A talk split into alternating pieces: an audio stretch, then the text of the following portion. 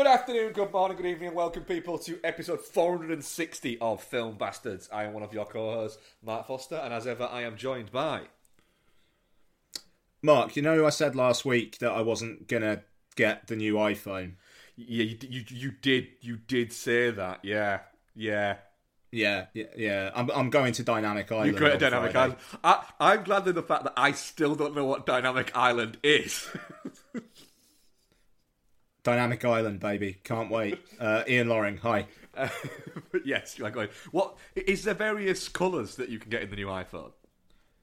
Yeah, I'm getting the purple one because Ah, um, someone said it kind of had a bit of uh, Prince about it, but then I'm going to slap it in a case. But I, I, I, I always do like how uncomfortable it makes you and Jordan, uh, friend of the show, John McGrath, uh, that, that I don't have a case on my iPhone. It's I they they announced a lot of, like, following the Apple event that Apple Care Plus now includes unlimited repairs, which makes me feel slightly better. Um, really but I don't know. It's just the yeah, yeah, but yeah, but it's just it's the scratching bothers me. So I've already got the case. The case arrived today, and the phone arrives on Friday. um, I'm going to go to Dynamic Island. It's got a 48 megapixel camera, which I'm going to take a lot of photos when we're in Florida. So I'm gonna fucking do it up on Dynamic Island. Sweet. Uh, we don't have uh, Becky with us this week uh, because she's too busy getting uh, our daughter ready for university because she goes to uni on Friday, which also means that my daughter moves out of the house on Friday. Boom. Yeah, It's fucking it's, Yeah. it's an achievement unlocked that one. that's a hell of a thing. it fucking is, yeah. It's it's amazing. Um, yeah. So Fucking wild. it is it, it is a bit fucking weird. Um, like when you when when you got to like the dependents thing that says how many dependents live in your house, fucking none. One. None. Cooper. None. yeah, well, yeah. Fucking hell. Uh, so yeah, so but, but we do have films. We have films for you. Uh, we are a Pod Syndicate podcast. Other Pod Syndicate podcasts out there are uh, Chins First Punter, His Film, Her Movie, Entertainment Landfill, Iron Sequel, Rewatch Project, and others. Um, so that's that bit um, sorted out. Go to the um, Pod Syndicate YouTube channel. There's some music stuff happening there that Mike Null and I myself will be doing on there, uh, as well as other bits that, that, that crop up on there. So that's all of the admin. Oh, yeah. Uh, we also have a Patreon page that you can um, subscribe to. It's just two, just two pounds a month. That's all it is, and you get extra shows. At the moment, um, we are um, doing a apes marathon, which is called Ian. I hate every ape I see, from bastard A to bastard Z. Yep. So that's what we're doing. Plus, just fucking loads. There's loads on there. You don't just get the new stuff we're doing. You get all of the stuff that we've already done, which is loads um, of stuff on there. And and there have been giveaways on there lately. There have, um, yeah. So, um, a public service announcement, Glenn. Um, if you could respond to the message I sent on Patreon regarding the Heat and Thief double bill, that would be great. That is this coming Sunday, but this will be up before then. But I need to, Glenn, need to speak to you to arrange ticket stuff. Um, so there was that. I I um, bought uh, tickets to a double bill of Heat and Thief um, on the old IMAX screen in Bristol this coming Sunday. Then realised, shit, that's the day before we fly out, and there's no fucking chance I'm going to be, be able to get to Bristol. So um, there was that, but also um, a ticket to the world premiere of Guillermo del Toro's Pinocchio went on offer on the Patreon site. Uh, it was a first come first serve where um, someone had to tweet me saying I'm a real wooden boy with a real hard cock. I think I asked them to tweet. Um, and uh, the winner of that was friend of the show, Andrew Jones. But you can literally look through my Twitter replies. It wasn't a fix. He was the first one to reply. So Andrew, with his big old wooden cock, is going to accompany me to the premiere of Guillermo del Toro's Pinocchio, uh, which uh, segues quite nicely to what we're discussing this week. which is the not the Guillermo del Toro, the uh, Robert Zemeckis Pinocchio, which I have been doing that all week Pinocchio. to Sebeki uh, around the house um, before I even watched the film. so, she- so I think that, that put her off wanting to watch it. Um, we're also going to watch. We're going to talk uh, bodies, bodies, bodies, uh, and see how they run.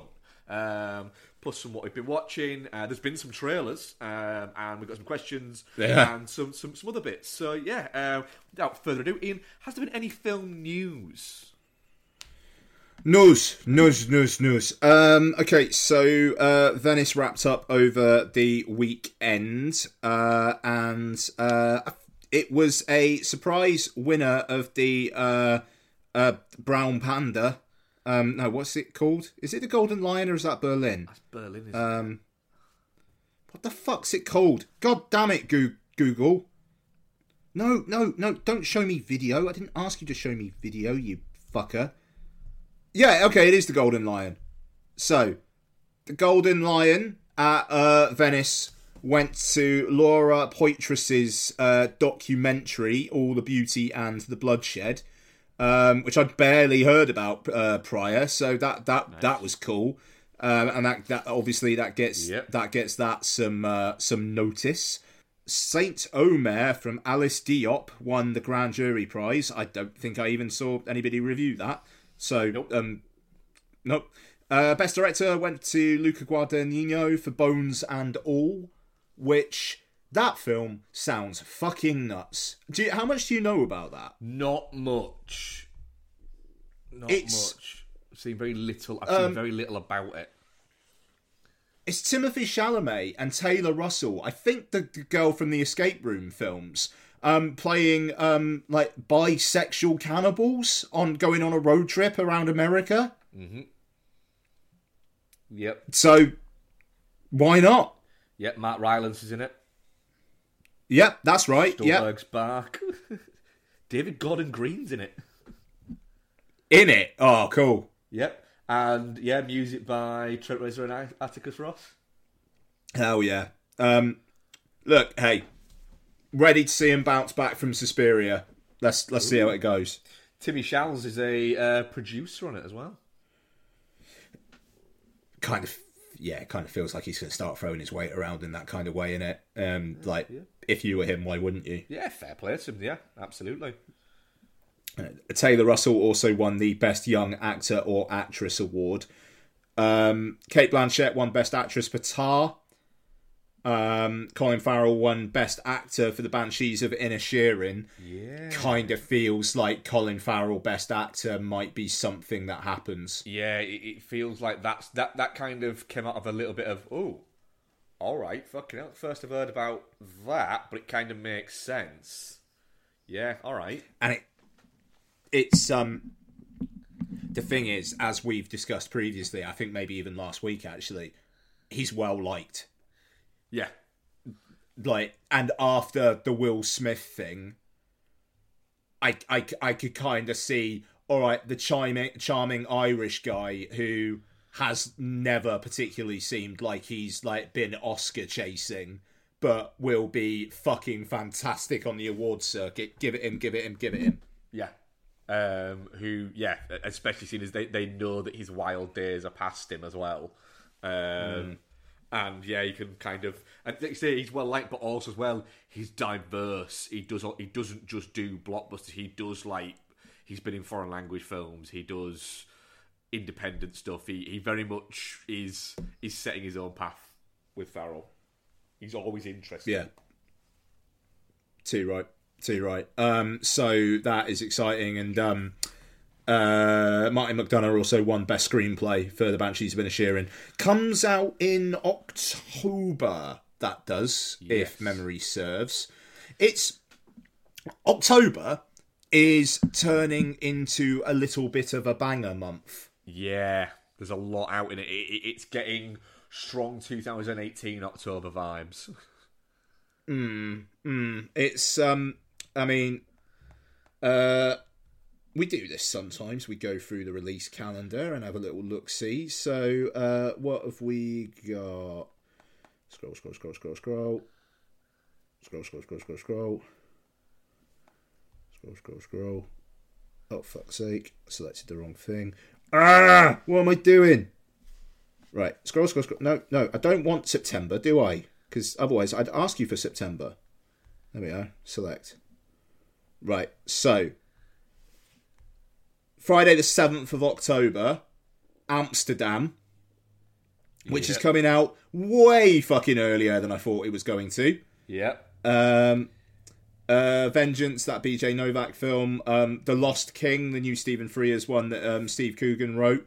The, Woman Woman, King. King. Yep. Uh, then the week after that, uh, Lyle Lyle Crocodile, which uh, Lottie's pumped for. Um, Halloween Ends. And that's the Banshees of Insurance out that week, isn't it? Uh, I think it's the next week. Uh, the Emily Bronte um, uh, uh, biopic is out that week. Then twenty first is the Banshees of Inisherin. Um, Black Adam Black Adam. Yeah. uh, and Decision to Leave. yep. So that's a big one. Then the twenty eighth is Barbarian, Bros. Oh, re-release of the Thing, nice. Um, and Triangle of Sadness. So there and Barbarian as well. Case in point, that film. There was scuttlebutt about whether it was just going to go straight to Disney Plus or Hulu over here. Um, overperforms in the US, does Yep. 10 million, um, and has really, really good word of mouth, and is getting a theatrical over here. And it's a and it's a like a Disney film. I mean, it's a Fox film, but you know what I mean. So um, it's there is content just coming now. There's there's just there is content. Oh, not uh, content's a horrible word. Just films, movies. There's there's just a consistent stream of movies now, and that just needs to continue. Because like it was interesting. Um, friend of the show Adam Lowe's um was on Twitter the other day saying that the release schedule's been like pitiful lately, and it, it and it has. Um, but you know this weekend we had see how they run Yep. um, and bodies, bodies, bodies. Yep. Um, you know, you've got Moonage Daydream and Clerks Free next weekend. You've got Don't Worry, Darling the weekend after that. Yeah. It Moonage Daydream's getting a good release because it's a little bit quieter, and that is what people have been asking for. So please, please go and see these things because that is what how it will happen. I was so pleasantly surprised to see that it, it's playing the IMAX here this weekend. I cannot fucking wait for that. Like two and a quarter hours of that on a like on a fake IMAX screen is just going to be what the doctor ordered. Um, and yeah, uh, it, it, it's it just it feels like there's a lot coming before the end of the year, and then they, like January's going to be fucking insane as well. So that it, it feels like the good times are starting to come back again. And we'll we'll talk about see how they run and we'll talk about bodies, bodies, bodies. But those are two films that film fans like Yeah. you know would uh, it would be interested in and see how they run. Did over a million um at the box office over the weekend. That's you know that that's not too shabby My, my for, screen- for my- what that Yeah, my, my screening was uh, it, it was a half past twelve in the afternoon on a Sunday on a quite nice Sunday. It was quite nice here. You know, me and Becky had just sat outside um, somewhere and had breakfast uh, or brunch, I suppose you could call it. Um, and you know, we were perfectly pleasant sat outside, so we were thinking, oh, it could be like we could be solo in here. Um, but yeah, it was. Don't get me wrong, it wasn't packed or anything like that, but there was enough people there to make it worthwhile in a small rural town cinema. Yeah, yeah. So it, it's I don't know. We talk about this quite a lot, but for some reason it's my bag. It it just it feels like it feels like things are going to be okay. I, don't- I don't know. It I think I, I think that, I Um, think they very much are. I there's there's like you say there's a lot coming out, um, and not even like just in the next couple of months. I would say between now and February, we're all right. yeah, exactly. And you'll get other things like slotted in and announced in the calendar, you know. And it, it just that barbarian thing. I thought like that was such a such a surprise. Um, I'll be honest. I'm probably going to go see Barbarian in a US cinema next week because watching a horror film with a US crowd is very very fun. Yep. Um, so. I, I may well um, the show after next. I may well talk about Barbarian. Um, but like Bros, Bros is getting really good reviews as well. It seems it seems like people are, are, are really enjoying that.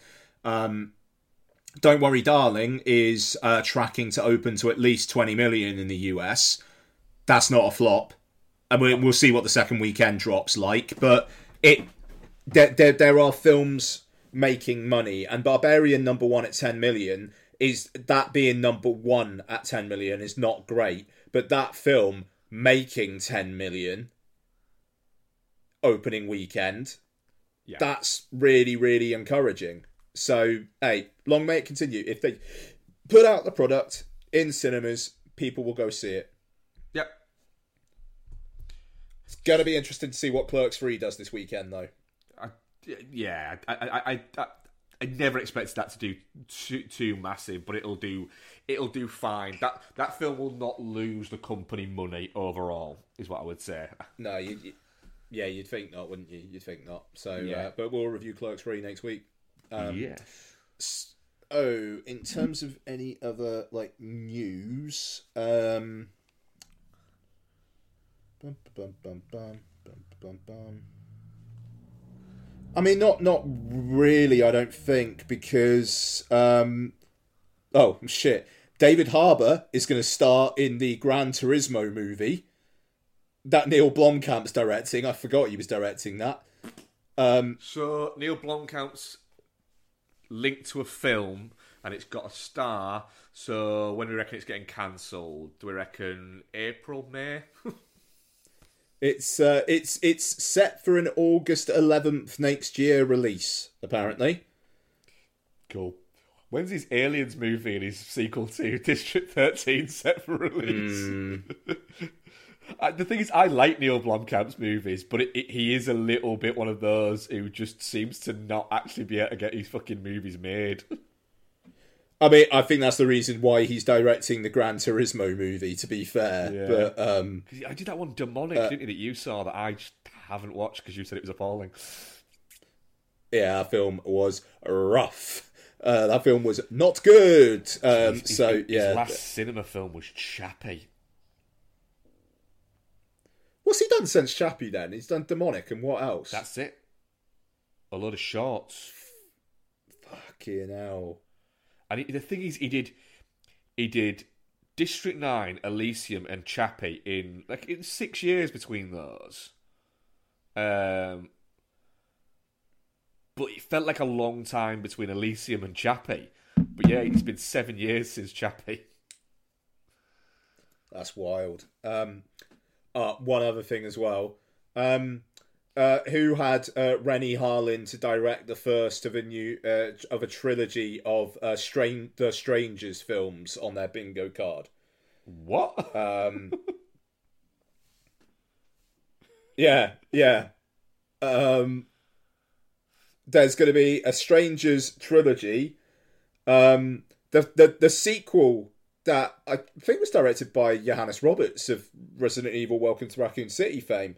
The the the sequel, Strangers Prey at Night, I think only came out like four or five years ago. And now, yeah, Renny Harlin is doing a new Strangers. Apparently, this first one's going to be uh, a couple staying at an Airbnb.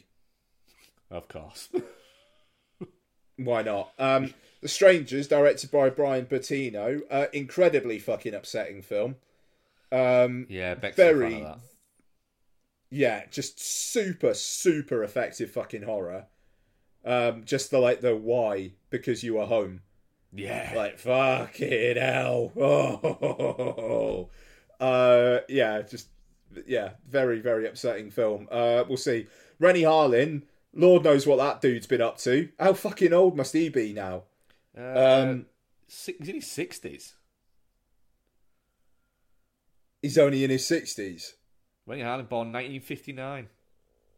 So sixty three. Fucking hell, really? Yeah. Hang on, what? So he was in his like early thirties when he directed Cliffhanger. Yeah. Yeah, fair enough. God, that's impressive.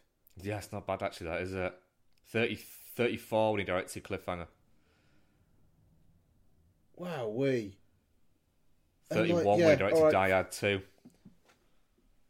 Fucking wild. Fucking wild. Good. Do you know what the, well, do you know the last fair- thing he was he directed? Hmm? He directed Clash Reunion 3, which stars no people. And then before that, he did The Misfits, which is a Pierce Brosnan and Tim Roth one, which I believe has just come out on Prime. That sounds like content. Oh, Skip Um, Trace was the last one that I actually heard of. Yeah. What? Oh God, who was in that? Is that Jackie Chan? it's Jackie Chan and Joey Knoxville. That's right, Knoxville. Yeah, yeah, yeah. Okay, I think that was a Netflix film. It was, yeah. Yeah. Wow. Think we Wild. reviewed it. Yeah, I think we might have. That sounds like something we'd watch. Um, something we'd watch. But there you go, strangers. Um, also, I've never seen one of his films. Um, you'd think from the reaction on Twitter that um, everyone's seen all of his films ten times over. Uh, Jean Luc Godard died. Um, bless him. Died through assisted suicide. Apparently, he wasn't ill. He was just very tired. Can relate. I don't know. There's something about that where I was just like, fair fucking play. Like, just to go, like, look, I'm not afraid of death. I'm too tired. Fuck he was it. 91. I mean, that's a way to go out, though, man. Like, It if, is. if I can get to an age where I'm just like, I can't be fucked anymore, I, I will take whatever is coming for me rather than just breathing. the thing is, I, I, I, I've, I've seen a, a fair, not a fair. I've seen, I've seen enough Godard that I can, I, I can have an opinion and say, I can see why people like it. It's not for me, is what I would say. There are some that I enjoyed, but overall, I, it didn't make me want to go. I need to watch all of this guy's movies. I think I started watching them around about the same time as I was sort of starting to do Kurosawa, and I very much went down the Kurosawa road and went, "Yeah, I want more of this. I want more of this and a little bit less of that." Um, do you find it amusing that um, Twitter is completely ignoring the fact that he was quite supportive of Maria Le Pen, which was quite amusing? I it, yeah, I look. It, it feels like one where it's like one day when all I can, uh, all I like, I retire and I can just watch films day on day on day on day on day. That maybe I'll I'll, I'll get to, but um, There- there- There's, there is some really good stuff in there. It's just it's not. Um, it's just not my. It's it's it's not my. It's not my space. no. But hey, look, massive respect to someone who goes out like that. Yeah. Like fair, fair fucking play. I'm uh, I'm not jealous, but I hope that go out similarly. Um, Oh, I fucking. Me and Bex had a conversation about this the other day, just to bring things a little bit fucking dark, right? Um, okay. so they were, they were saying like when when it, when the the Queen passed, and saying, "Oh, she she died peacefully in her sleep, surrounded by friends, uh, uh, by family." Uh, and going, "You know that that's the kind of way you want to go." I was like, "I don't, I don't. I want to go in an amazing amount of pain." Just a, an awful fucking lot of pain for two reasons. One, so that whatever I come up against, whatever version of Saint Peter ends up fucking being in whatever it is that's beyond this, um, so I can literally just go fucking hell, woof. And I also want the people back down on fucking Earth or up on Earth um, to be all look at each other afterwards and go, "Well, that was intense." Yeah. Nice. I don't want the peaceful. I want people to remember it. What? Like be scarred by it? Yes. Yes, and they go. Okay. I was there, and they go, and and they go. Oh, did he just slip off? No, no, I fucking didn't. Was shouting, screaming, throwing things. He was screaming, saying he was fucking terrified, and he didn't want to go. He kept screaming at Isabel. This should be you. Fucking hell, man. Yeah. I want to go out just, just, just, you know, just, just really fucking riling against it. Yeah, right. Anyway, Trailers. um, yeah, let's talk some trailers. What we got? The uh, teaser trailer for Maxine, the third movie in Ti West's X series. Hey, look, respect the hustle. Love that he's obviously getting out some creative impulses and he's getting that shit bankrolled. As Jord, like, I, I think it was Jord pointed out on our WhatsApp chat, you know, it, like, they're not going to lose money on these. Um, I think that was me on that one actually. oh, sorry, dude. Yeah, okay, I, no, I, I, think, I think the whole credit. I think the whole budget for them um, was Yeah, five right, yeah, million for all three. Yeah, there you go then. So, I mean, you can't, you can't lose. Um, no, X- X has already made over uh, ten. Yeah, I don't know. There just there is a part of me. It's just like, right, fair enough. Like Pearl was a surprise, and you kind of wrote it during like enforced lockdown before filming X, and then you got the funding for it. Fair play. Maxine, they obviously haven't shot it yet. Um, and it, I, I am just a bit like, look, maybe just see how people react to Pearl, and but I, I, I at the same time, I respect it. Um, I mean, the the, the, the teaser trailer does uh, says nothing. I mean, I quite liked the idea of the Maxine in the Hollywood Hills. Mm. Um, But it, it does But, seem like yeah. something that's been knocked up very quickly. yeah, for sure. Um, it- it- we'll see. Yeah. I'm, I, I am. The thing is, I, I wouldn't say I'm anywhere near even looking forward to Pearl, uh, but I'm not like, oh, fucking hell. Because I, I enjoyed X enough.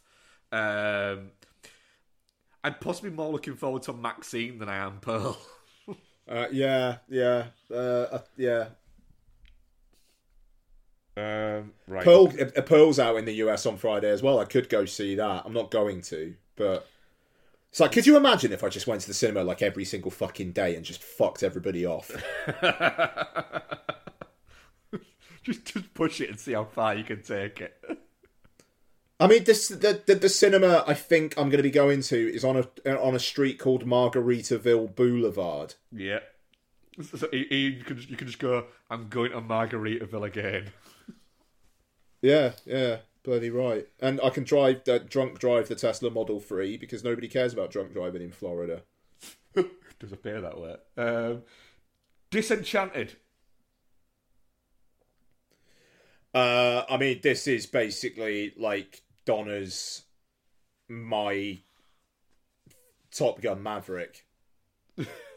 Um, she That's- she is so fair- fucking. I, I, I was watching this trailer, watching it going. I really hope that fucking Donna likes this, and that it's not going to be a disappointment for her, because I know she she loves Enchanted, doesn't she? Yeah, yeah, man, yeah. Um, and I, yeah. Let's uh, let's see. I'm dis- I'm disappointed. It's going straight to Disney Plus. I kind of get it because it's a 15 year later sequel, but at the same time, this feels like this could be fun, big. It feels like like they, they could have got enough mileage out of this at the cinema. I, I I think there's enough love for the the first one and enough nostalgia for it that they could have got people taking their like Donna going to it either with friends or taking lots. Yeah, exactly, and, and that's the thing. Like, lots would would be up for this. Like, she is ever so slightly starting to warm up to films, and I feel like this is one that she would actually sit through. Yeah. Um, but yeah, yeah, I, I, I- think it looks, I think it looks fun. Um, Maya I do as well, Rudolph as as the bad guy, good value. Um, I really like Maya Rudolph. Loot on Apple TV, good half hour sitcom that is. Um, and uh, yeah, yeah, why not? Yeah. Uh, Meet Cute, a Peacock original starring starring Kaley Cuoco and uh, Pete Davidson. Did you watch the trailer to this? Yeah. Yeah, to be, I- I'm kind of in the tank for anything that Pete Davidson wants to do at the moment. Even I am, like, I am as well. I- yeah, but, you watch it going, so it's spring break. Oh no, sorry, Palm Springs. Palm Springs. Yeah, yeah, yeah, yeah, yeah. Very, it's Palm Springs. But I don't know. It's a New York romance movie. If there was snow, like that's the only fit. That's the only other box it would need to tick for me. Yeah, and the thing is, I was watching it going, going. I just feel like we've seen this before, but then, but then the other part of my brain's going, yeah, but you want to watch it, don't you? And I'm going, oh yeah, I want to watch it. It looks great. yeah. It Because there looks like there's something sinister there as well. Mean, yeah. Look, this looks like one of the most Mark flicks films ever made. Oh yeah, without question. Yeah. Yeah, yeah. Um, Lyle Lau Crocodile. Sure. Yeah, I, I was like that. I was like, yeah, go on then. It's gonna be. Yeah, I don't know. It's gonna be really, really undemanding, and probably it, it's this year's Clifford the Big Red Dog. I think it's maybe a, a, the, the next notch up from Clifford the Big Red Dog. Oh wait, Clifford the Big Red Dog's fine. I, I- do you know what? That I- film's I, was fine. actually kind of looking forward to it, and then it just didn't actually happen, cinemas wise. I did enjoy the fact that um, that it, it was like Academy Award winner Javier Bardem, Constance Yeah. Wu, and Shawn Mendes. I'm thinking, fucking hell, Scoot McNairy's just, just can't get a break, can he? What? Hang on. What is Scoot McNairy in this? Scoot McNairy's the, the dad, yeah, Shit! yeah. I didn't clock him at all. Oh, Scoot- mate, Scoot McNairy. Yep. What happened? My alter ego's in there. What, the crocodile? No, Brett Gelman. Oh, shit, right. Okay. Look, I mean, like it, it comes it comes out in October. It'll do well for family audiences. It'd be good to actually have kids' films in the cinema again because it's been a little bit. Yeah, yeah. The thing is, I will. I'll happily watch it. To be honest. Um, right. I think we've got a couple more, but the the, the more of the biggies, I think now, aren't they? Uh, I think so. Yeah, I think. Uh, well, um, I don't think this is a particularly big one. The School of Good and Evil. Ooh, Pete, uh, Paul. Feig's new one for Netflix. Ooh, got Um, now. Yeah, I mean, hey, it's Paul Feig, so I'll watch it. But fuck me, there's a secret school that they teach good for the kids who are going to be good and evil for the kids who are going to be evil, and this is where fairy tales come from. Uh, I hope Paul Feig bought some nice suits. Yeah. Who's, who We'll see. We It's two and a half hours long. fucking what is it really? Two hours twenty-seven minutes. Fucking hell, that's a cast, though, isn't it? Uh, yeah, I mean it's yeah, it's a good cast. Um, I, I assume they just want to work with Paul Feig. Um, Two hours Like, ser- like, minutes. Seriously, bud. Like I don't know. I mean, like I'm sure it's one of those not made for me. Absolutely, but it's just like the fact that I know I'll watch it because it's Paul Feig, and I'm just really not looking forward to the prospect of watching it. Yeah, I've just checked everywhere saying it's two hours twenty-seven minutes. Fuck it, fair enough. Fuck's Paul sake, Feig, that's two hours twenty-seven minutes. ridiculous. That's too long. Oh fucking hell! Um, Glass Onion, a Knives Out mystery. I mean, just absolutely Yeah, very, a big very old ball ready. of go on then. in it though. Like it's um that comes out December twenty third. Um, I am gonna like proper first world problems, and I fucking know I'm gonna have to get up so fucking early for the press screening of that at LFF. The queuing that is Yes. is gonna have to be done for that fucking thing. Jesus. But then it comes out December 23rd, and hopefully I can just watch it pissed because Donna will be absolutely up for this and we can just watch it watch it a bit pissed to usher in like the proper Christmas corridor. yeah, I, I, I could see that being Hell a yeah. Christmas Day night watch for us. Oh, I wonder. oh, I reckon the in-laws might be up for that. Yeah, good shout. Yeah, yeah. Yeah, I just think that it could be a nice kind of like seven, eight o'clock at night. watch of that. Yeah, I'm digging that. Yeah, idea. nice. Uh, but yeah, like really like the look of it. Um, I like the fact that it, it, it, it looks like because Knives Out was very much it. It had that kind of um, from the the house. It had that uh, overcast look um, to it, where everything yeah, yeah, looked yeah. a little bit like it was always overcast outside. It, it looked a little bit drab, and that was the idea that you were supposed to be around this quite this old money drab family. Um, whereas this one, it's bright and it's fucking sunny and it's all out there, and I'm, I'm kind of I, I dig that vibe that it's going for a different visual aesthetic, and it did make me go, "Ooh, this is very Rian Johnson um, from Brick to Brothers Bloom." It feels very similar to that kind of bounce. And I mean, what what a fucking success story for him. Where he goes from the Last Jedi, where people just treated him like shit, you know, and like it was like he was going to make a trilogy of Star Wars films, and it kind of seems like that's not happening, and like maybe due in part to the reaction to the Last Jedi. He's like, "Fuck it, I'm just going to write this," and he writes Knives Out, and it's huge, and it gets an Oscar nomination for best screenplay. Um, and then Netflix are like, "Here's four hundred million dollars," you know, and uh, like that guy is absolutely making bank on his own fucking terms. And who that and you know, you'd think the Brothers Bloom would have been a success enough for him that it was like he basically got a relative blank check to to do that. And then bang, Knives Out, Glass Onion, and whatever this next one's going to be. And like uh, Daniel Craig's just like, I will make films with this guy for the rest of my fucking life, please. Yep. And it's just like, yeah, let's have another thirty years of Benoit Blanc films. Yeah, he, he, he, yeah. Don Craig said, said, no matter what now, if if he wants to, until he says he wants to stop doing them, that's it. I'll keep doing them. And and and, and that's it. He can't like with with Bond. It was like it was the physical toll, which is ab- you know absolutely fair enough. With this, he just gets to play. Well, that's it. It- It's the same as Batista said that he that that the Guardians Three is the last time he's playing um, Drax.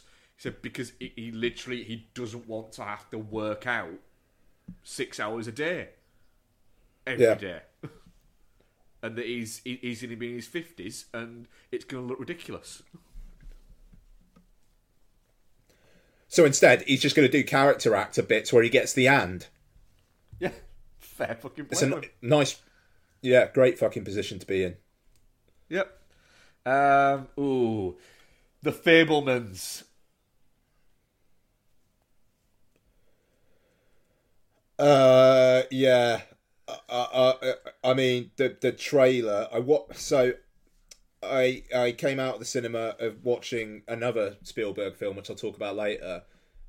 Went into the the the the, the Costa in the Cardiff Odeon because I had about a half hour between that and Bodies Bodies Bodies. Grabbed a coffee, saw this had popped up, watched it on my phone, and I was basically getting chills just watching the fucking thing on my phone. Um, Which is which, I'm so which glad says Spiel- something. yeah, yeah, exactly. I'm so glad Spielberg's come out and said like I'm not planning on retiring, because fuck me, does this look like he's planning on uh, on retiring and going out with a fucking swing? Yeah, no, he, he, he's he's very much one of those where he'll he'll just keep making movies until he he literally can't. The whole like what Scott says, he said, if I die halfway through a film making a film, that's the way I want to go. Yeah, yeah. Um, uh, it, I, I I thought it was a great mini movie in its own right. This trailer, to be honest, I think it looks great. What do you think? Yeah, it, it, it's I it, I like the fact that it looks a lot more. When it was there's a lot coming out saying oh it, it's partially au- autobiographical, uh, etc. etc. I, was thinking right, but how much is that going to be sort of come across? Then when you watch the trailer, you're going oh no, it's it, it, it's it's Spielberg not just wanting to because he is a storyteller, it, it, but he doesn't often write the stories. Um, But he's definitely wanting to kind of tell. I don't think exactly his story, but he's wanting to. He's wanting to tell you why he loves movies, or why why movies made him the person he is, and that's that's pretty fucking cool. I'm I'm, I'm very much looking forward to almost Spielberg seeming like he's making a movie that's saying, "Look, this isn't a, this isn't like uh, when uh, Scorsese made Hugo, and it was a, it was a love letter to um, the craft of movies and where movies came, you know, where movies came from, uh, or Tarantino doing his love letter to, you know, one of the golden ages of Hollywood and bits like that." it, it's more Spielberg of this is how movies affect you know young people and affect you make you obs- this is how this is how people get obsessed in a good way. And maybe that's Yeah. pretty fucking cool. And it is I think I think a lot of a lot of film fans are going, to watch that. And it, it, it it's why I have a little bit of a of a thing where occasionally I have to kind of like slap myself um, when I'm kind of um and ahhing about watching something because um, it, it's not like in HD or in 4K. Um, and not all films, but like films from 30, 40 years ago. so modern films, yes, I can I can take that stance. But films from 30, 40 years ago, I can look at and go, "Oh, hang on a minute. A lot of these I kind of fell in love with watching them on VHS. so maybe I don't need to always be as precious. Yeah, yeah. I, I, I, I don't know. There's a part of me that's just like, yeah, but you could, if you can watch it, watch it better, then you should. But that's me. But we didn't fall in love with 4K. We fell in love with VHS.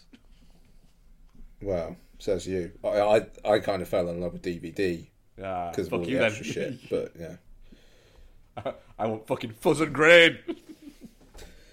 I mean, no, I mean I'll take the grain, but it's got to be like the representative of the film grain, not representative of VHS. Nah, that I want, I want, I want, I want when I'm watching something going, some pricks fucking paused this right here and just left it there for days. I can't remember whether we were recording when Noel and I hashed out the uh, the grain debate. I don't know. I don't, Yeah, know. it's I don't know what recorded and what didn't. um, No, yeah, you're right. It it just looks really. It, it's Spielberg doing something that's going to be very Spielberg. So fucking the the, the guy is, has got a real mojo at the moment. It made me go. I need to rewatch West Side Story. I think I watched that in a fucking grump and let it fucking affect me. They um they were showing West Side Story on the um on on uh, British Airways uh, uh like like up to last month. I don't think they are anymore because I looked at it a few weeks back. I was like, "Fuck, I might watch West Side Story on the plane." Even though it's like I could watch that on Disney Plus whenever I want, and it would be in better quality, but it's like that just feels like such a good comfort. Right, just stare at this Two for and a half and a half hours, hours yeah. while while you're hurtling, uh, hurtling along the sky.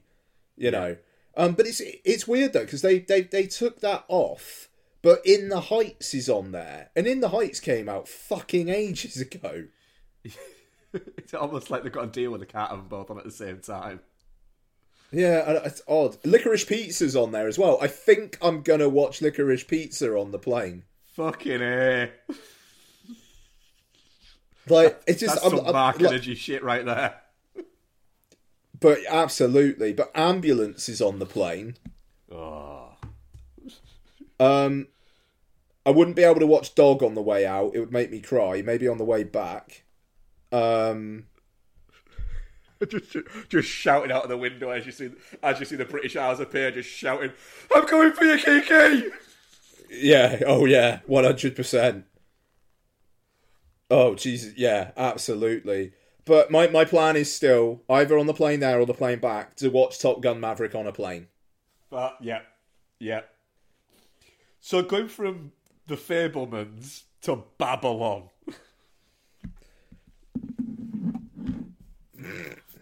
I mean, the thing is, you kind of need to whisper it. It could be a fucking mess. Like uh, it looks like so much film. Busy. It looks busy. Yeah, but but if if it hits, and I'm very confident that it will because uh, Chazelle's just like a director. It was like I will watch any movie he makes. yeah. Um, absolutely. Um, made two of the best films of the 2010s and another film from the 2010s, which is really, really good. That's it. So- I, I, I think I do genuinely. I think I put it in uh, the chat we were chatting about the other day. I do think people have forgotten quite how good Whiplash and La La Land were. Yeah, I, I mean it's interesting because like he bought, he went on to First Man very quickly, and that seemed to come out. Uh, I like it was within a couple of years of La La Land, um, and it was it, it- it's odd because that film is so press on the face of it, it's so prestigey. But I've I've seen yeah, I've watched First Man a couple times now. I think I talked about it on what we watched, but like maybe last year, and it's like just this really like introspective te- story, but about a fucking massive thing. Yeah. And it's a re- that film has a really odd energy, but I and I respect it more than I like it. But Babylon just looks like Paramount went, oh yeah, okay, here is a lot of money. Mm. And Chazelle was like, "Yeah, cool. Do you want a really coked up Margot Robbie in your trailer? Because I can do that." Yeah. Yeah.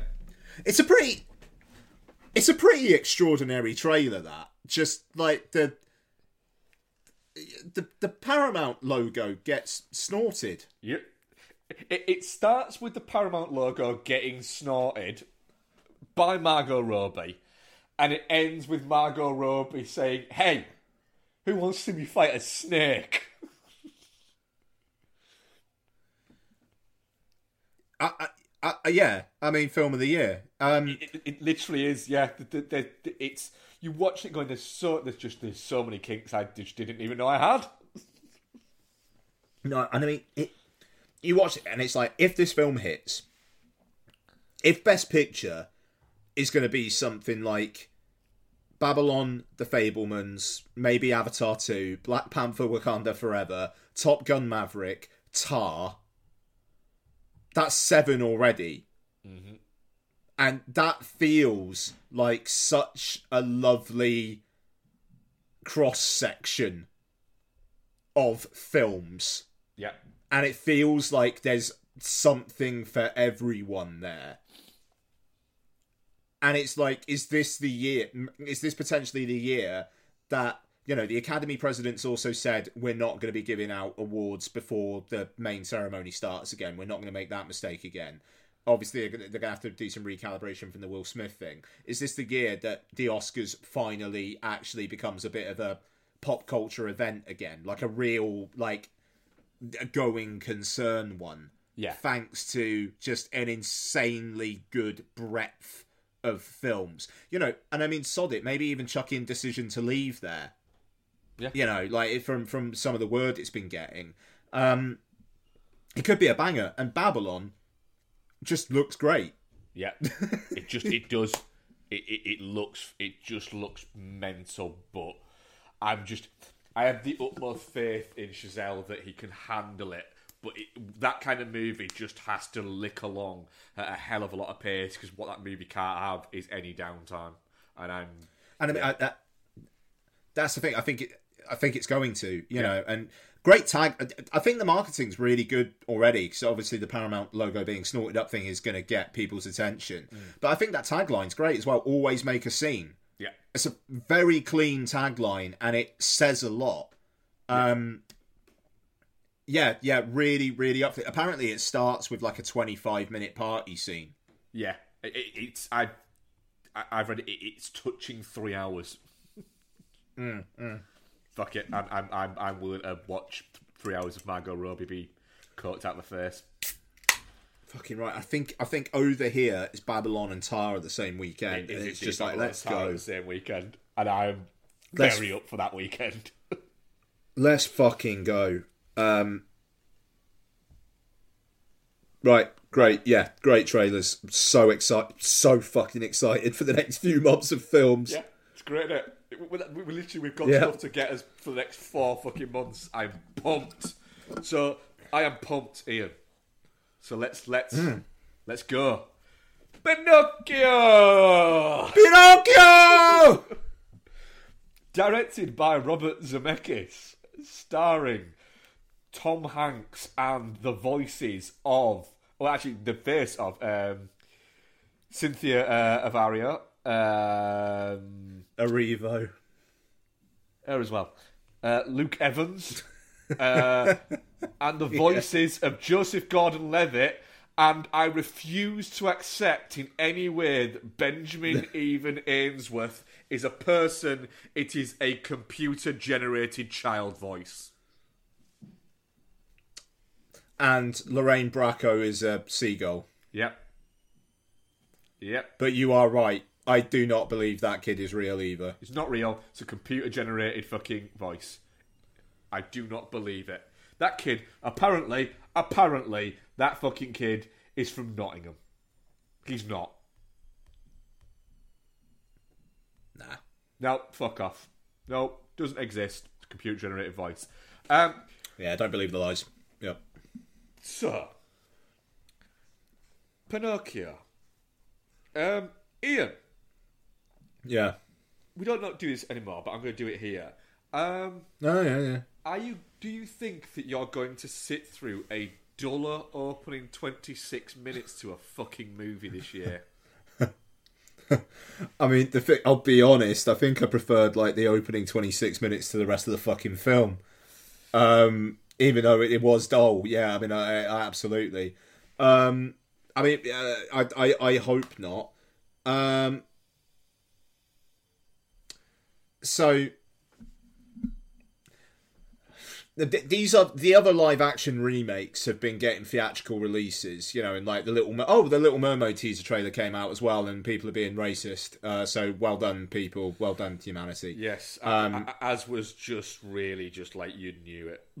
yeah, just fucking Yeah, yeah. I'll absolutely get that that C cinematography looks drab as fuck, and you can't that you can barely tell what's going on. But for fuck's sake, like saying it doesn't make sense that she'd be black. I'm not being racist. It doesn't make sense that she'd be black.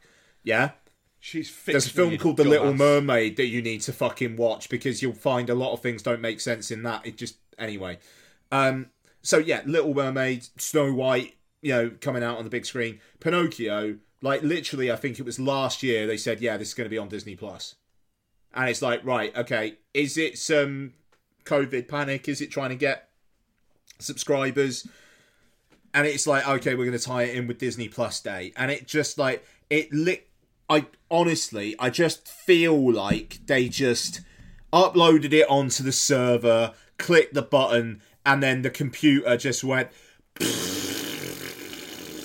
like just shat it out in this like just your the body is just ill. It is the shit of an ill person. Like, like, like, like, Just- like, like that thing that Bart makes in one of the Treehouse of Horror things. Oh yeah, yeah, yeah, yeah, frog. yeah, yeah, yeah. Just and there you go. Happy Disney Plus Day, everyone. Um, it's just it, it, it's it's bizarre. Um, I mean, I my my fucking soul slightly died when Keegan Michael Key talked about how he could be an influencer. Yep. Yep. Yep. Um, right. yeah. Yeah. Go on. no, yeah, go no, you please. Right. So this was written by uh, Zemeckis and, and Chris Weitz. Um, Yeah. Chris Weitz who is up and down, let's be honest, isn't he? Um, in no way at all, in not a single, any possible way, have this film been made with kids in mind. It has been made with what a guy in his 70s and a guy in his 50s thinks that kids would like. I, I will say, Lottie watched it with us and she had a decent time. Really? That surprised Yeah. me because I thought kids would be bored shitless by this. No, she she was pretty entertained. Like I said, she's warming up. It was. The kid's voice isn't a real kid's voice. Mm-hmm, I'm not even sure that that was Joseph Gordon Levitt and he didn't just send somebody else in. I quite like Keegan Michael Key in it. He's trying. It's just the work, the material he's got is awful. Did did COVID steal all of Tom Hanks's acting ability? um, and I mean, it, it's just like at the start where it's like every now and then he threatens to break into song and then just doesn't quite do it. and then you, I mean, like the conversations that must have happened there. Who do you, do you think it was Hanks said to Zemeckis, "I don't think I can do it," or do you think Zemeckis had to tell tell Hanks, I reckon "You they- shouldn't do it"? What they- what way round do you think? I reckon they both just knew. right. Yeah. Um, but then there's a bit in the opening 26 minutes where all the clocks, all the cuckoo clocks that he can't that he, that he can't bring himself to sell. One of them goes Yeah. off, and it's Woody who comes out. And I thought, oh, Yeah. that's quite a good little fucking nod wink. Fair enough. And I started, and then it happens again, and another one comes out. and I was like, all right, that's yeah, all right, that's that's that's fucking Snow White. That one. And then another one happens, and you're like, right, I get it. The fucking cuckoo clocks are different scenes from Disney films. We get it. And then it does it again. And then it does it again. And then it Yeah. does it later in the movie again. And you're like, right, we get it. We get You, you, you've gone from nod wink to slapping yourselves in the back to literally waving your dick at me. It is just fucking. It, no. Stop it now. It's stop being fun. The fucking kid isn't real in any fashion whatsoever. Even the real kid isn't fucking real. And Tom Hanks just stop for a little bit, please. Yeah. Yeah. Um. Zemeckis should never be allowed to make another movie. it, it it does it does feel like the filmmaking privileges probably need to be revoked. I mean, Al- Allied was okay. It was actually. Um, Allied, and Allied was what- okay, but can I? I'll say this right. If Allied right now, if every single copy or every single digital download or every streaming service that Allied is on was removed now, no one would notice. Just no one would ever notice. No, you, you, you're right, and I like I quite enjoyed Welcome to Marwen, but the thing with Zemeckis is you almost want to just give him five million dollars and just go right. No, this is all the money you can have. Yeah. Flight Flight is the best movie he has made in 20 years. And it's not like he's only made a few, he's made quite a few, but it's the best movie he's made in 20 years. And it's the only one where he didn't make some uncanny valley shit happen in it. It, yeah, Even, I- even yeah, the walk, I- it- he, he, he, he altered, what's it, The name? Joseph Gordon-Levitt's face. Oh yeah, he, yeah, yeah, he did, yeah. Um, and got and JGL did that accent. yeah. Um, it it's it just feels like just such a fucking jobber effort. You know, there's there's ironically there is fuck all soul in it. Like I, I think Hanks is trying, but it's just he's playing a guy in his fucking sixties who I, I, wishes for a boy and then is barely in it for the rest of the film and just like is hamstrung by the accent and by the singing not singing. But then even, it just it even the songs throughout it though, just they never Hmm. really get going. they're just they, they they they for the once with a musical, they just feel like the characters are singing for a few seconds. and it, it's just it's weird that it's it's this, but be, beforehand. Disney would have gone, yeah, all right, Robert Zemeckis and Tom Hanks doing Pinocchio. That kind of makes sense. But I mean, like, Pinocchio is such a massive part of Disney history. Yeah. you know, one of the songs, literally the refrain from one of the songs, plays at the start of every single fucking one of their films. Yeah. Um, and and then you, it, it you you just get this, and it it just the whole the, the whole artificiality of it all really bothered me as well. Like it it it feels like Tom Hanks was against the green screen, Luke Evans was against the green screen. Everything else was CG. Yeah. Um, but there's Wh- no sense of which sc- makes me go. It's not live action. It's not a live action version when everything is digitally constructed. It's just a yeah. I mean, it's, it's like. Lion King, isn't it? Yeah. Um, but it, it, you know, I mean, it makes me laugh that like we all took the piss out of Aladdin when like it was like the cover of Entertainment Weekly or whatever, and it looked like a fucking pantomime. But then that film does look expensive. It looks like it's got scale. It's got production value. And you know, Guy Ritchie obviously likes real locations and likes working with actors and whatnot. Robert Zemeckis feels like someone who just is like, right, give me a hundred million dollars and I'll, di- I'll I'll I'll play with all my toys. Yeah. That's it. It's playing with toys for him. And it, yeah, it it's a really just like I said, soulless film. Yeah. And it's ugly as fuck. Yeah, it is. It is. It is rough to look at. Yeah. You you you literally want. You look at Pinocchio and you go, I fucking don't like you. Mm-hmm.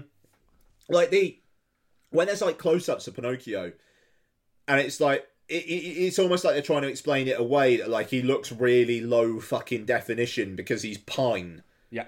and it, it, it's like no, that literally looks like they just did like one pass at the CG and were just like right, beige. We're done. Moving on. It, it, it does it, it that's the thing this movie is a 2022 movie and it looks like it could have been made 10 12 years ago Uh, yeah, yeah. and that, that that's not what Yeah. disney should be fucking throwing their money at yeah, it, it it's a, a a really really weird misfire from a director who, like you said, probably just needs to give it up at this point. What like what what made him do this other than my last my last films haven't done very well and I need a safe bet? yeah it for somebody who was a compatriot of steven spielberg and now he's doing the live action pinocchio which is fine to do not that it's still a that's a big project but he's doing it as badly as he is and spielberg's about to have the Fabelmans come out Yeah. I mean, th- th- this is the thing. It's like um, Tim Burton's Dumbo. It it's not an amazing film. Don't get me wrong, but it feels like he had some ideas. You know, like the um the the, the, the depiction of kind of like Michael Keaton's kind of like uh, theme park world, and Danny DeVito's in it giving a shit, and that there is actually a bit of a sense of wonder to Tim Burton's Dumbo. Um, it, do- it this has one star and that that that's the problem if you're going to do these live action things you need to fill them with people that people know Oh, oh yeah, I don't. I just. there were it's just there were warning signs as soon as they said it was going to be straight to Disney Plus. It's just like Robert Zemeckis directed Tom Hanks starring Pinocchio film. I get that we're in the height of COVID and whatnot, but re- like, but actually, I think we were coming starting to come out of the like the heights of COVID when that was announced. Yep. And it was just a bit something's not right there. And yeah, this film would have probably opened strongly and then absolutely died a death. Yeah. But yeah, really, really bad film. And if this is the last one Zemeckis goes out on, he probably needs to do that before he fucking hurts his legacy even more. Yes. Or come out with a banger, like Ian said, for, for 10 million and just make a good movie. Not, yeah, just... not, not, not something that has to be 90% fucking computer rendered. Just tell him you're only allowed 15 effect shots in this movie, Rob.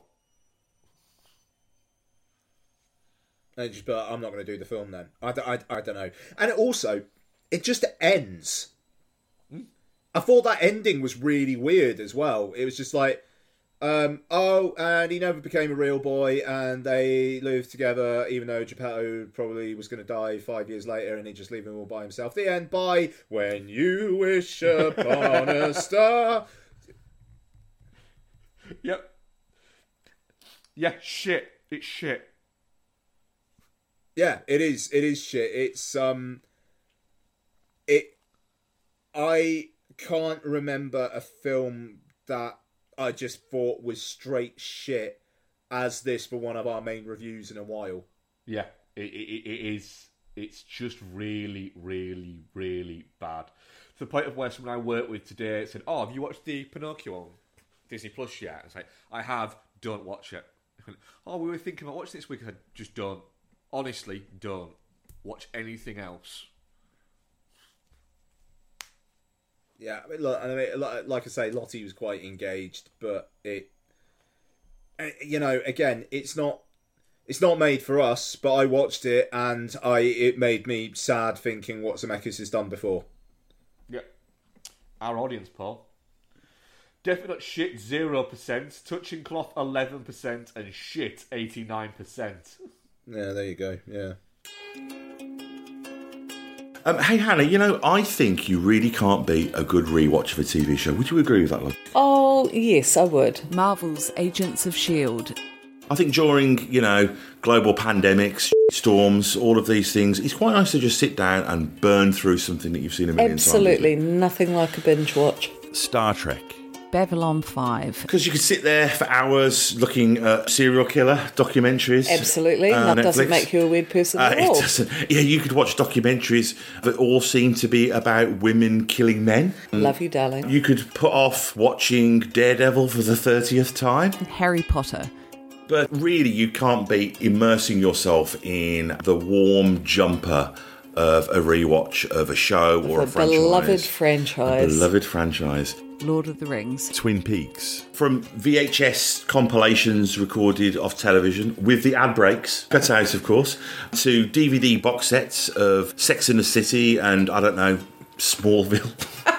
Farscape. Quantum Leap. To giving up finding new content on Netflix and just having a comfort trawl through Star Trek The Next Generation or Parks and Recreation. I think that we can all agree. There's a lot to be said for that. You can't beat a good rewatch. So, with that in mind, join Hannah and Mike from Chinstroker vs. Punter as we burn through some of our favourite franchises and share our immediate reactions to each instalment in both spoiler and non spoiler sections. To do that, do a search for the Rewatch Project with Hannah and Mike on Apple Podcasts, Spotify, or whichever your favourite podcast provider may be, or go directly to anchor.fm forward slash rewatch project. We are proud members of the Pod Syndicate family of podcasts.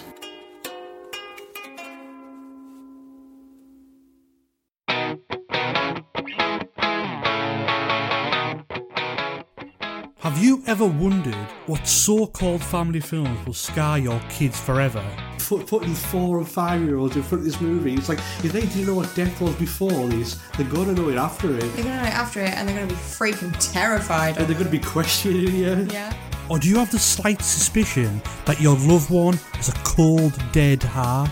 Yeah, the Dark Knight has got like all the orphans and like, oh no, we're gonna die. They did not build up those orphans at all. In my head, it's like, kill them. Then look no further. The His Film Her Movie podcast is the show for you. It's the movie podcast that celebrates the contrasting cinematic tastes of its hosts. So join Jordan and Lauren every week on their unique journey through the land of the silver screen. So if you're looking for a few laughs, some fun film related chat, then get involved. You can find us on Apple Podcasts, Spotify, Stitcher, or wherever you get your podcasts. Bodies, bodies, bodies. Um, Whoa. go on then. Helene uh, Regine? Back here. I, I don't I don't claim to know. Yeah. I'm going with that. Well, she wrote it. Well, no, she didn't write it, actually. Someone else wrote it. She directed it. Sarah DeLappe. This is going it. very well. Yes, Right, cool. Fantastic. Who's the star? Amandla Stenberg, um, Maria uh, Bakalova, uh, Lee Pace, Pete Davidson, and other people uh, are in there. Uh, Rachel Sennott is also there. Um, what is it the story of? Well, let's get to. I didn't do a synopsis for Pinocchio because seriously, it's fucking Pinocchio, so everyone should fucking Yeah, know what Pinocchio. fucking hell Pinocchio is about. There's been 15 of them this year. Um, bodies, bodies, bodies. Let's let's see how mad this is. When a group of rich 20 somethings plan a hurricane party at a remote family mansion, a party game turns deadly in this fresh and funny look at backstabbing fake friends and one party gone very, very wrong. Yeah, actually, fair enough. That that that that's pretty accurate. That works. Yeah. Uh, bodies, bodies, bodies. Go on, Ian. What do you reckon?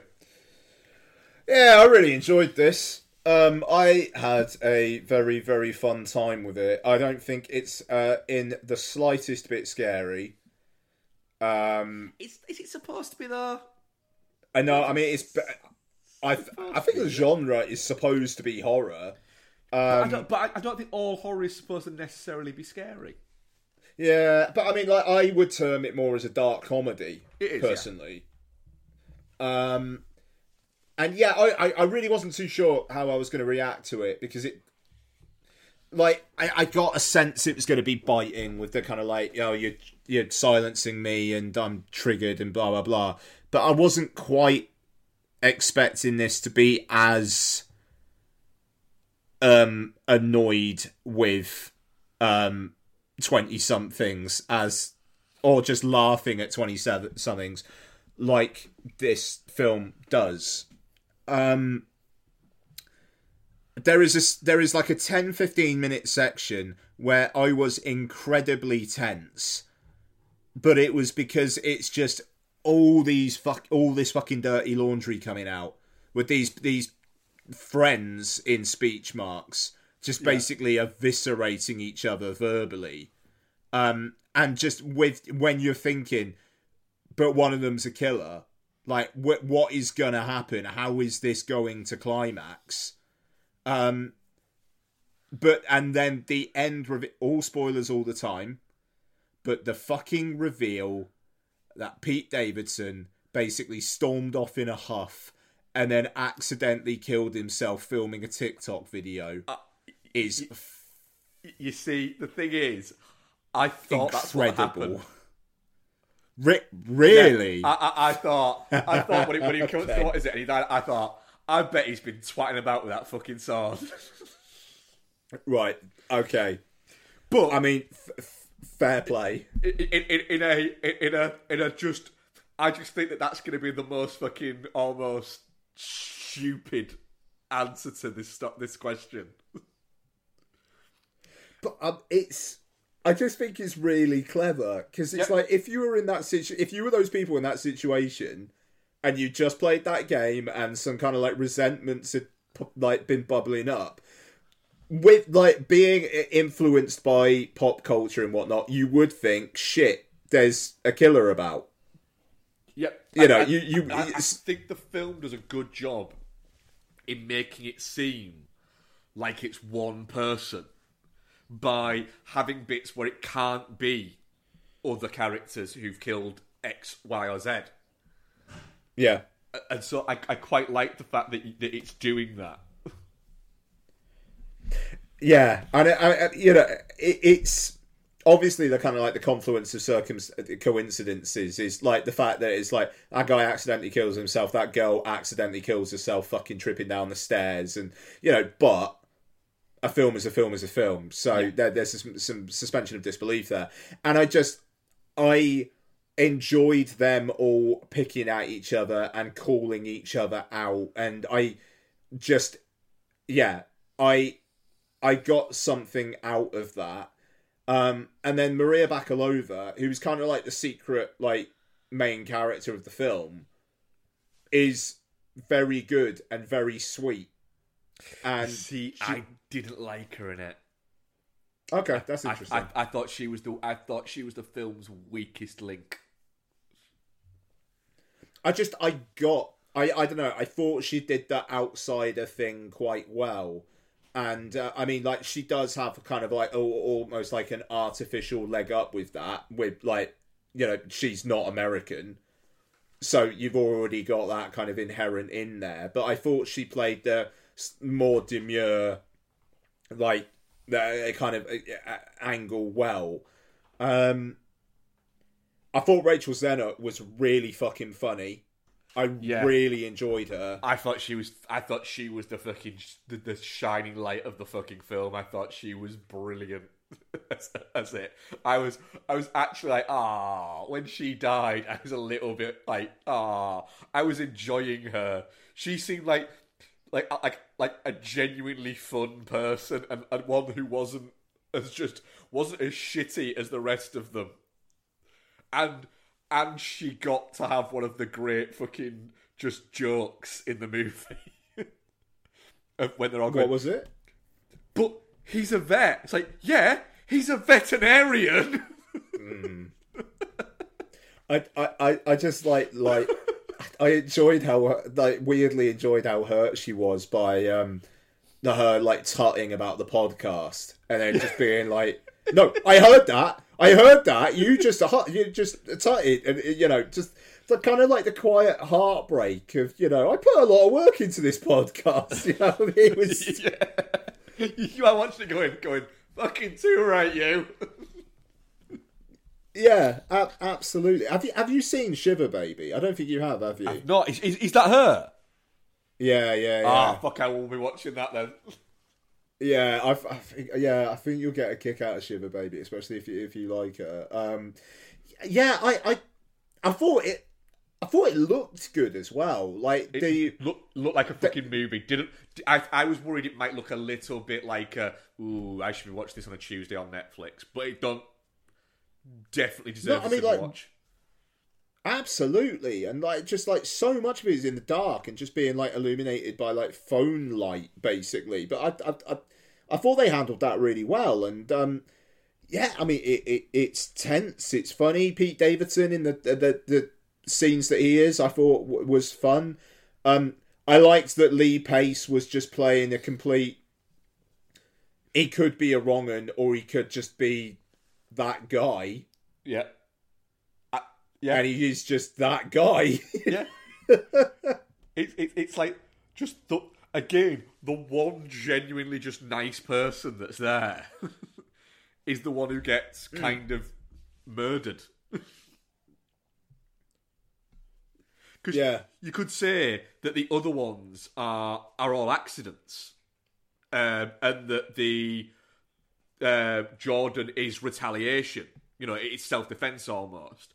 Whereas he's not trying to attack any of them at all. He's almost kind of trying to defend himself, and they straight up murder him.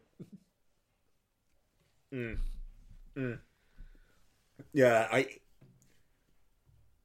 It was It's it, it just it, treads the line so well of being never quite verging into satire, but kind of poking as much fun, but then also calling out the poking of fun as well. So they're not they're not too over the top with it. They're just saying these buzzwords. they don't even know what they mean.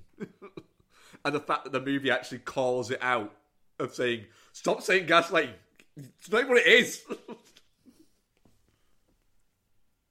yeah, and I, it, I don't know. It, it was interesting because you kind of had like different generations in it. Because obviously Lee Pace is like this older guy who's just very chill and is just like ready, like happy to roll with whatever. Then you got Pete Davidson, who is obviously a bit older than the girls in the film, and then he's I- I like think- more than happy to. I think him and uh, Sophie are supposed to be a little, a couple of years older than the other girls. Is is Sophie Amanda Stal- Stalberg or Steinberg? Yes. Yes. Right. Okay. That's Yeah. yeah. I, I couldn't quite get a read on how old she she was supposed to be actually. Um, Yeah. I- I think they're all supposed to But- be kind of early mid twenties, aren't they? Yeah, no, actually, because actually, I think that kind of slightly pr- proves what I was going to say. Actually, so I think you're right. Where okay, they are a bit older than the other girls, and the other girls are the ones who are throwing out all these terms, Yeah. and you know, and, and like gaslighting and silencing, and you know, all this, and it just like the way that it's almost like the slightly older ones are rolling their eyes at the slightly younger ones, and then you in the audience are maybe slightly rolling your eyes at Pete Davidson. Just even though he's being funny, he is just like, "I look like I fuck." You know, I mean that bit is in the trailer, but it still makes me laugh. It's just like that's the vibe I put out there, like I fuck. Um, and It's all, it- it's all it's- because just because he's jealous of the fact that Lee Pace is a really good-looking man. Yeah, exactly. Lee Pace is this tall, good-looking older guy who is just chill, Yeah. and he's almost like the guy, the person that Pete Davidson wants to be. Where it's like Lee Pace is just like everything's just water, water off a duck's back. Which, because they think he's a, a military vet, almost has this air of like insincerity to it, like he's gonna snap or something. Whereas no, he's just a really chill guy. Yeah. it's yeah, it, it's it's just a really fun. It's I think I, I messaged you after it and went and said bodies, bodies, bodies is absolute it's utter bobbins, but I loved it. And that is it. It's complete surface level bullshit. But it's supposed to be. And it's a lot of fun. It's a fun, good looking movie that doesn't it, it doesn't rely on being overtly shocking or con- or that controversial. It doesn't rely on really that much gore, really, even or Nope. uh, nudity. There's there's none of those things in it. It's just a collection of idiots in a house being fucking dumb. I I gotta say as well, there was a mild controversy where uh, there was a review of the film by a uh, LGBTQ um, filmmaker, uh, uh, sorry, critic, and Amanda Steinberg went basically DM'd her and was just like, "Great review. I'm really glad you enjoyed my cleavage." Because she like, was like the, the the critic was like talking about how distracting Steinberg's cleavage was, and I, I've, I've got like I've just got to say, there's one scene where she's bending over a sofa and it's like there, and then nothing else, and it's like I'm team Stein. Uh, I, I didn't notice a cleavage really, so I mean, I'm I'm Team Amandla on this one. It's Yeah. just like you were obviously weirdly preoccupied by that. Why did you like? Why did you bring that up?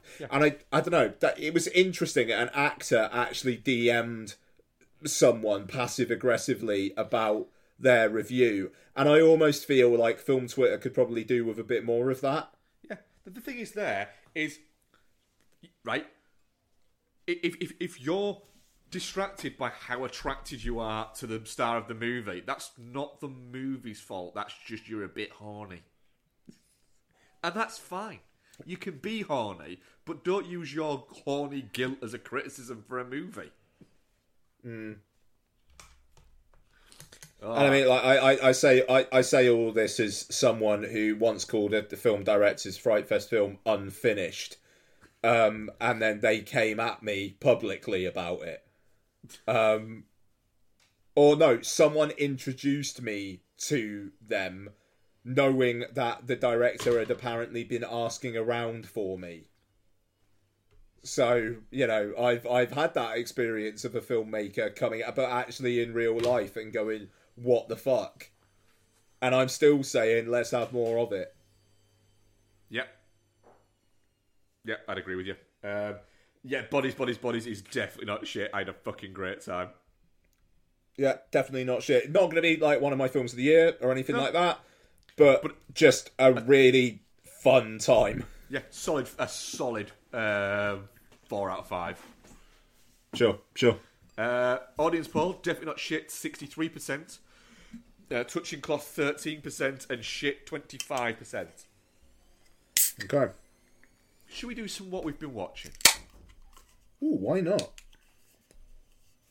So, a uh, few things this week. Uh, rewatched the original Clerks, which is an interesting one. Um, Clerks is uh, probably one of the films I've rewatched, pardon me, the most, but that it was like heavily concentrated within like a five year period. Yeah. Since then, I think I've probably only watched it twice or thrice. And the last time I watched it was years and years and years ago, where I think I was on a bit of a fuck Kevin Smith kind of bent. Which I really, I like, I really, really was for a while around the Red State days. Even though I liked Red State and I said so at the time, it it was just like, dude's got his head in his ass. Like, what is he chatting Which about? Why? did for a little bit. Yeah, which, yeah, which he which he did for a little bit, and, na- and now he's just like, I'm just gonna make whatever the fuck I want to make, and if people like it, great. If they don't, don't. I'm gonna do these roadshow screenings because I really enjoy putting them on, and it.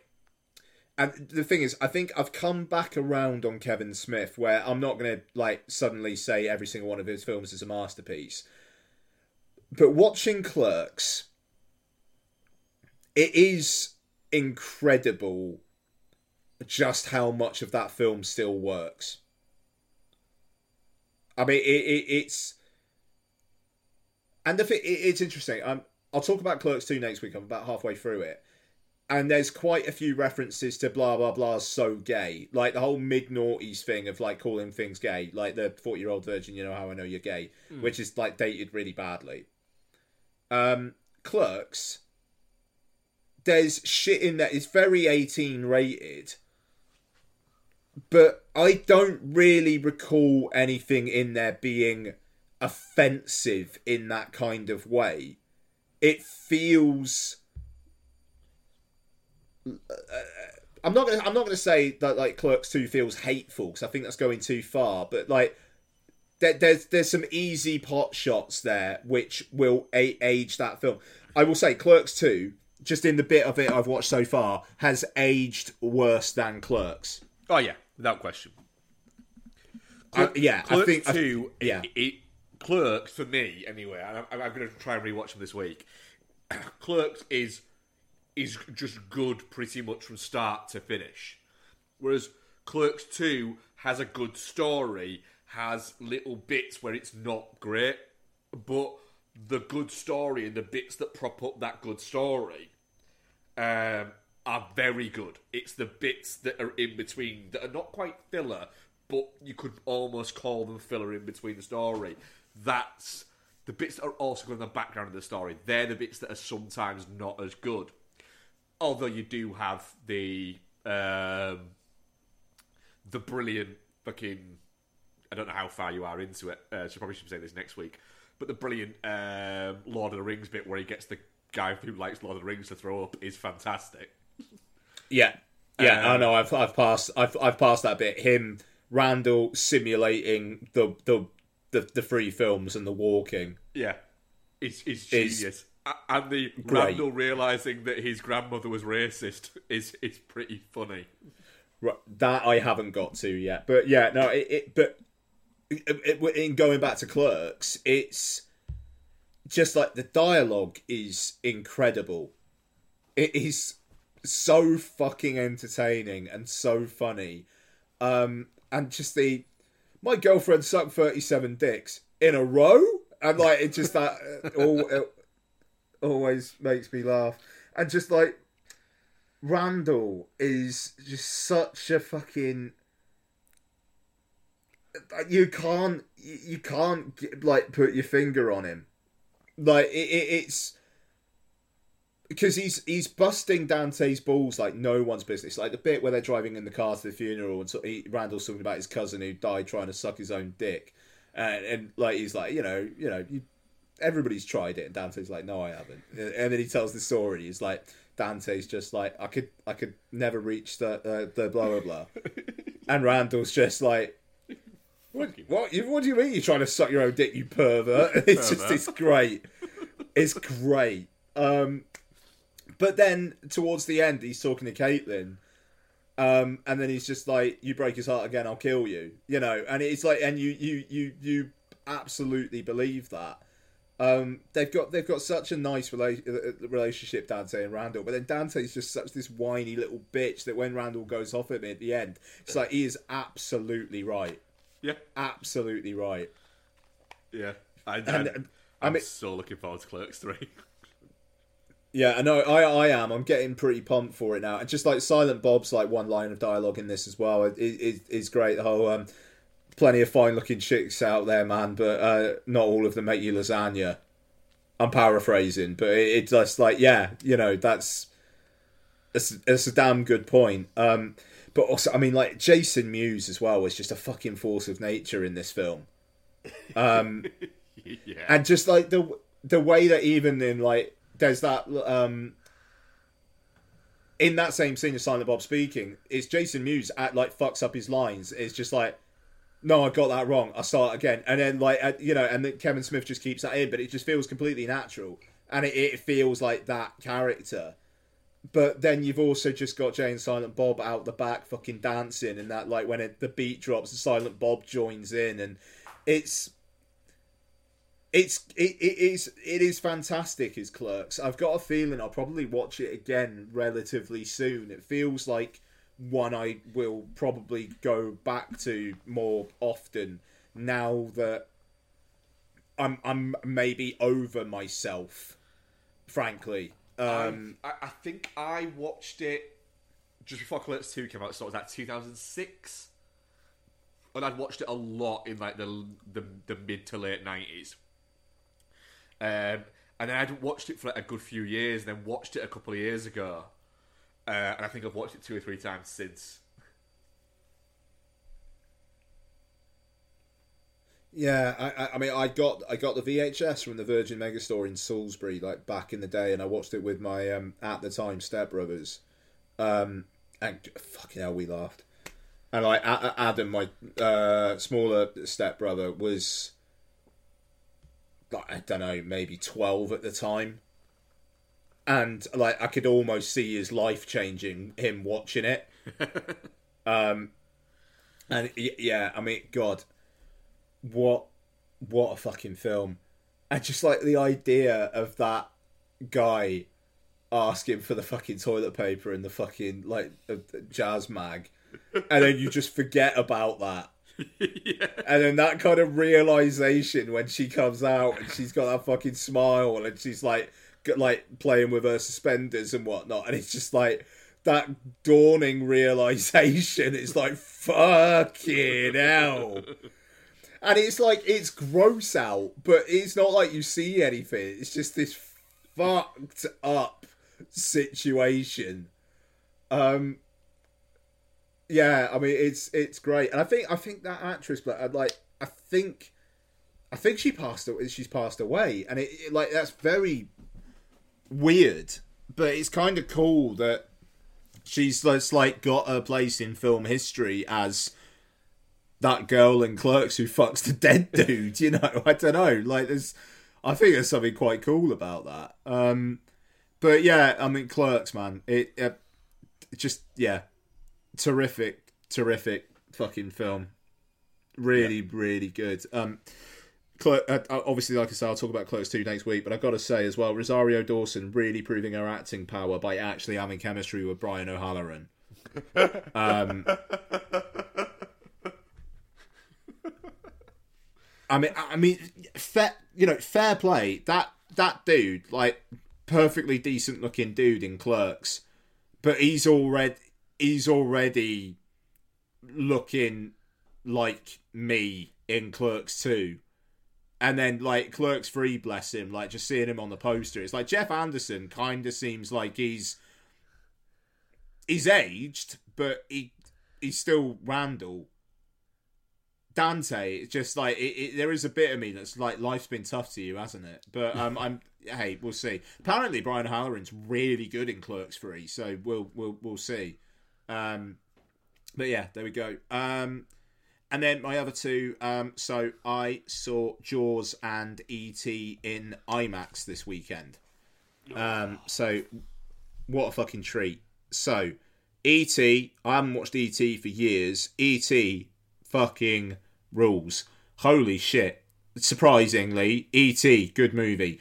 Thing is, in IMAX, not so much the picture. I mean, it looks great, don't get me wrong, but it's the fucking sound. The, the, the, the score, the John Williams score with the big IMAX sound just really cranks those emotional levers. And it's fucking powerful. And the way that the you know, it's kind of like building up like the the, the kind of like the, the the military or the government like after them, and then it's not like they're necess- like they're not evil or anything. And like Peter Coyote's got that great scene where he's just like, I've been waiting for this moment all my life. You know, it's like, and I, you know, we don't want to hurt him, and obviously, like we we want to study ET, but we don't we don't want him to die. And when you realise that, it but they are also kind of like the bad guys because they are trying to stop Elliot, but it doesn't mean that they're bad guys. They're the antagonists, but they're not bad guys. I I I, I think that's um I think that's really powerful. Like everybody wants the best for ET, um, but what they want to do with ET is is is different. Um, and I mean, like the John John Williams score, the opening titles, and just how kind of like mysterious and kind of creepy they are, and it, it's it's not afraid to like paint ET as a threat at first, but then it it really cranks it, it, the other way, and it it was just it was fantastic, and it was the non fucked with version as well, which obviously wow. like Spielberg released that for like the 20th anniversary, and basically immediately regretted it. Um, and yeah, I mean he was right to. So he had that, and it was it was delightful. I watched it ten past ten Saturday morning, and there were quite a few people in the screening. It was it was fantastic. It's um, a long time since I've seen that movie. Yeah, it, it, it, same for me. It really, really had been the same for me. Like probably 20, 25 years, probably more like twenty five years to be honest. It's, it's not one of the one of the Spielbergs that I was really attached to as a kid, and I don't know why. Um, but it, it, yeah, it's a remarkable film, is E.T. Um, and then Jaws. So the last time I saw Jaws was also in the cinema. So they did a re-release of it about ten years ago. Yes. Um, and uh, I saw it in the cinema then. This time uh, in IMAX, and it was terrific. the the The quality of the the quality of it was wonderful.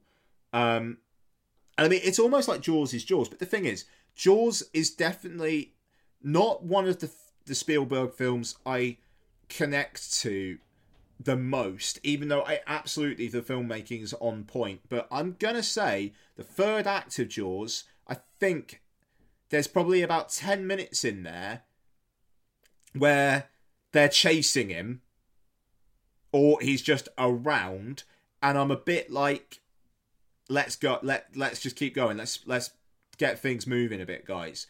Everything before they get on the boat is grade A, top notch.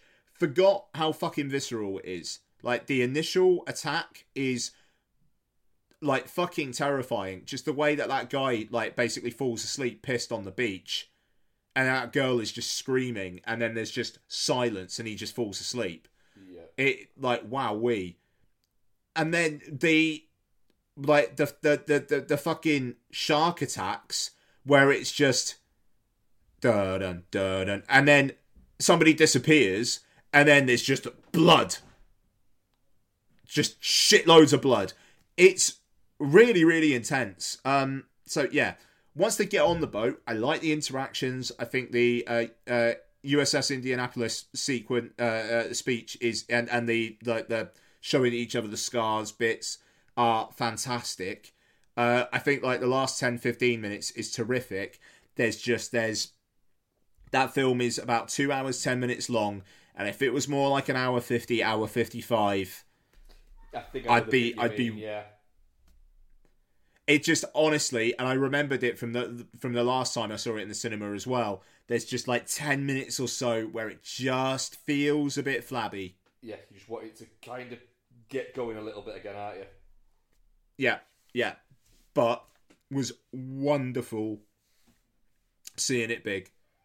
And and the same for et like they were really really satisfying watches. Right. and uh, yeah that's me Well, I watched a double bill that I'll get to in a second that I don't think um, has the same quality as as, as yours there, Ian. But I'll, I'll get to that in a second. Um, rewatched Endgame. Becky's doing her Marvel rewatch, and I said I was going to drop in for um, Infinity War and Endgame. So I dropped in for Endgame. I I liked Endgame for what it was when I watched it in the cinema. When I rewatched it when it came out um, for home viewing the first time, it dropped down dramatically for me. I think it went from a, a four to a three. Um, I'm back up to a four now. I have issues with it. I do think Endgame has a lot of issues, but then I am watching it going. Do you know what though? Like I do, I, it's too long, but it, it it's the culmination of like all of the rest of these movies. So yeah, it's kind of earned that right to be a little bit indulgent, a little bit too long. So I'm kind of I'm all right with that. Um, and the bits that work really work. I still think that the the scene, and I'm glad that Becky 100% agrees with me on this. The scene where it's all of the the the women Avengers all get together and have a, a big bit, and it's like, no, you didn't need to do that. They were already important enough without you doing this performative nonsense um, in it. It, it. it was a little bit that w- that happened because of the time the film was made um, that was there. Uh, but yeah, I, I I've made my peace with Endgame now. um, it's not as good as Infinity War. It's just not.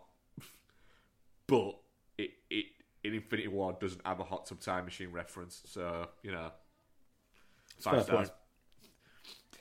Uh, and then a double bill that I wasn't expecting to watch, but I did watch uh, because I watched one of them um, in, in the food court, the shopping centre that I uh, work at, uh, because I got there a few hours early because we car share occasionally uh, to save on fuel. So I watched rewatched Ted for the first time in, in a while. right yeah yeah nice Yeah. Um, Ted's kind of funny. It just kind of is. It is quite funny. It's absurdly stupid, and I kind of enjoy that about it. Um, but yeah, it's uh, it is funny, and Mark Wahlberg is is good at comedy. Is what I will say. He is. Um, also, also as well, a, a great a great bit in it that, that I didn't notice at first. Then you pointed it out to me that there's a really like an odd moment that I can't not laugh out loud at. The first time where he's in where the where the, that kid where he's got to go for playtime with that kid after he's been kidnapped and it, he's saying, "Oh, I'm going to play hide and seek," uh, and the kid goes, "All right, cool. What's that?" And he explains the rules of hide and seek to him. He's like, "All right, is this a game I need to wash my hands for?" And Ted's like, "No, wait, that's a fucking weird question." and it's the it's, just, it's just the reaction of Ted to it of, of just yeah, that is a weird question. yeah Um, the brilliance of casting Giovanni Ribisi as just a weird guy. Yeah yeah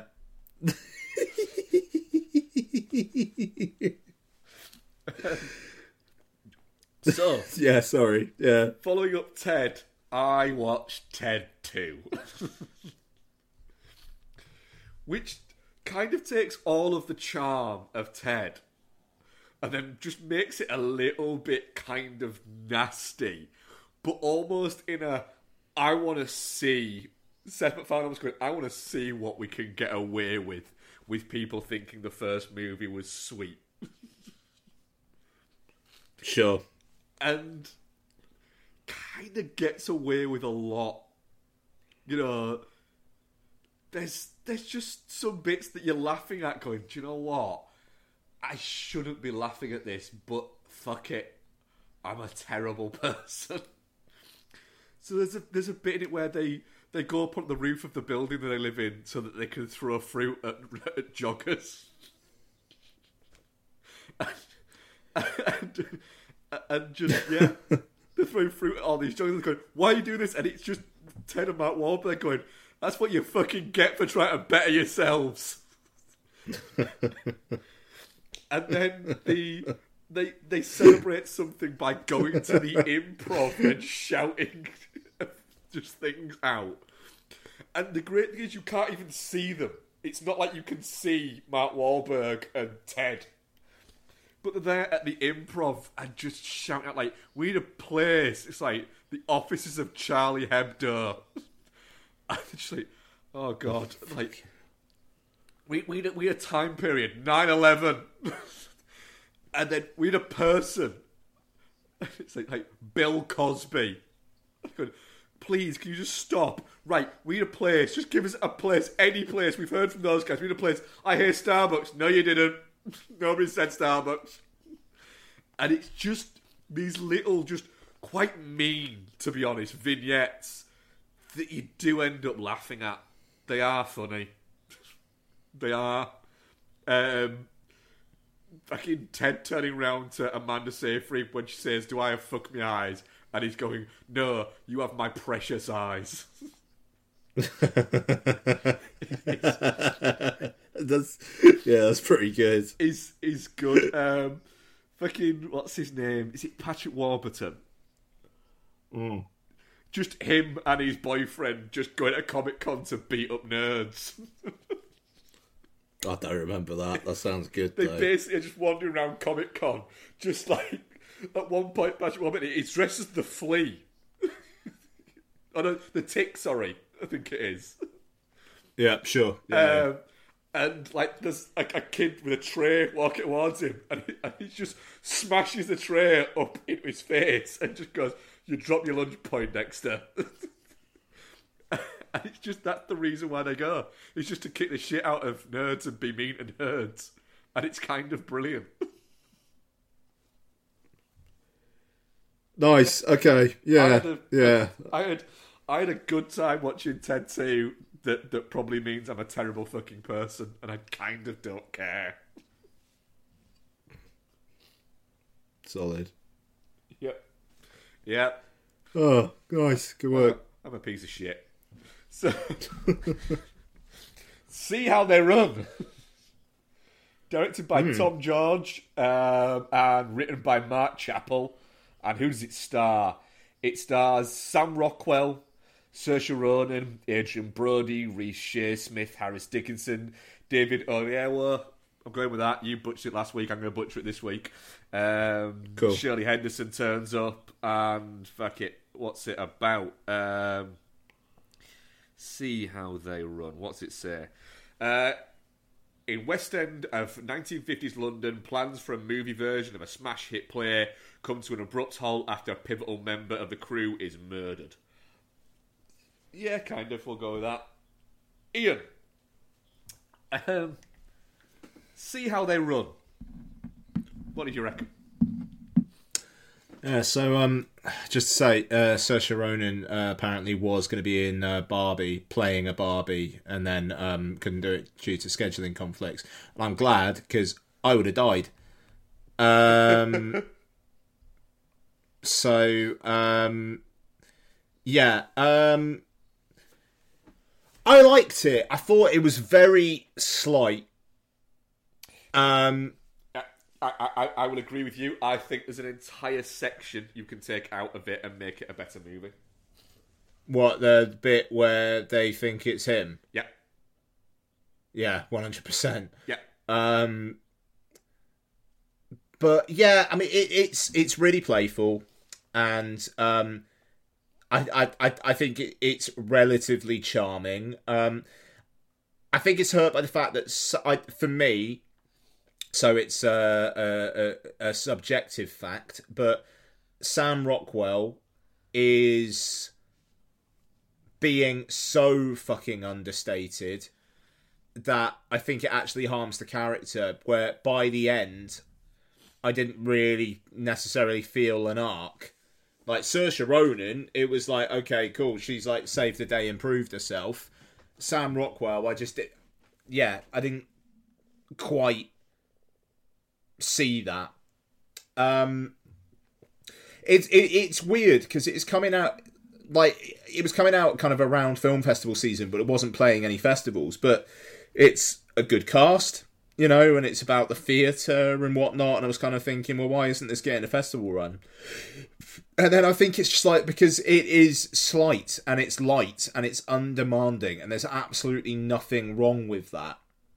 I, I, I you know, but there, there, there's a part of me that just thinks it could, it could have been better, but I'm fine. I'm fine enough with what we got. Yeah, and I think I, I think I'm I'm exactly there with you. It's I had a good enough time that that I enjoyed my time with it. I do agree with you. Sam Rockwell is underused. Um, I think they, there's an easy way. I think you could have made Sam Rockwell but I think he's held back a little bit by the fact that he's playing British. Um, So he's, he, it's almost like he's concentrating on the ac- on Yeah. on the accent So- more than his performance. Yeah, just just have him be an American GI that just married a British girl and stayed in Britain. Sure. And, and, and, and I think you might have got a little bit more Rockwelliness out of him, which is what you want from Sam Rockwell in this, because Saoirse Ronan is is doing some fucking great work in it. She's really charming and really funny without ever. She's she manages to be zany without being zany, if that makes any sense. Yeah. Um, she she managed to be she weirdly she's got a zany energy, but she's also the straight man in the film, which is quite cool. And I I I, I really found her quite charming in this. But yeah, you're right. It's it's very very slight, and it's not. It could have used a little bit of polishing. Like there's a because Bex Bex enjoyed it, um, but I, I sort of said to her afterwards when we we uh, we were out for a drink later on that night and we were talking about it. I said, I only have one problem. There's a glaring like mistake within the movie. And she's like, what? Said, well, so when Saoirse Ronan is talking to the um, Adrien Brody's baby mama, essentially, and it, it's how it's how Saoirse Ronan works out who the killer is. And she says, "Oh no, she, he was having an argument with a a tall gentleman, and I told him to leave him alone and stop following around." Um, Effectively, but then literally later on that night, Brody is having several interactions with the guy like he doesn't have a clue who he is. Yeah. Yeah. Yeah, and I, I don't know. It was like, But then go on. Harris Dickinson's uh, Richard Attenborough impression is fucking great. I increasingly like Harris Dickens, uh, Dickinson. Yep. He was, I thought he was cracking in The King's Man. Yeah, he's, he's And, good- yeah, like- he's doing that. Yeah.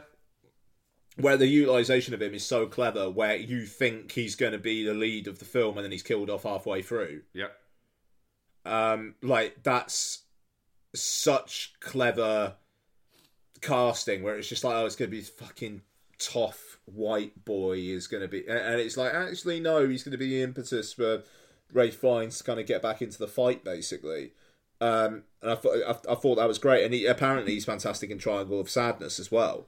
Um, but yeah, here he's just he's like the film. He's just kind of like effervescent and light, and he comes out with some funny shit, and he's charming, and there you go, job done. And I think that's this film. It's charming, and it comes out with some funny shit. Yeah, it's it, it it's it's the most fucking Tuesday night like fucking chill out watch movie you can have that we've seen this year. And it, it it's one where I'm I'm really glad it got a theatrical run and it's it it, it it's opened well and it seems to be doing well. And I think it'll also have a life when it comes on Disney Plus in a couple of months. Absolutely, yeah. You know, like this motherfucker, November, December time, will get will get a lot of fucking eyeballs on it. Mm. You know, and it, it, it, yeah, that that that feels really, like a good like a good journey for the film. Yeah, really good age range of of uh, of people watching it as well in my screening. You know, there was yeah, same actually. There, there was like there was a group of um, I think there was maybe like eight and nine of them. I would say were late teens, early twenties and then there was there was like one woman who looked like she was in her eighties who was having a fucking great time. Who was just there on her own, and she looked like she's having a brilliant Fantastic. time. Yeah, she was laughing an awful lot at it. Yeah, it, it, it's it's some proper all ages stuff. This, you know, it, it's not at all stuffy.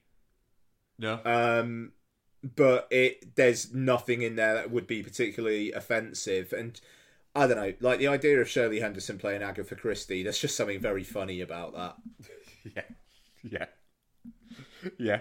It's yeah, it, it's a good time. But like you say, it, it's very slight. But I don't think there's anything actually wrong with that. I don't think it's trying to be anything other than than that than what it is. Yeah, quite. Um, oh, Ruth Ruth Wilson's fantastic in it as well she was. I, I actually, I got to say, I really liked Adrien Brody. Um, yeah, yeah, he's having a good like time. just the, yeah, just the fucking the the the cockiness of that character. Uh, I I don't know. Like I thought, it, like that first 10, 15 minutes or so. I, I yeah, I just I really enjoyed that energy.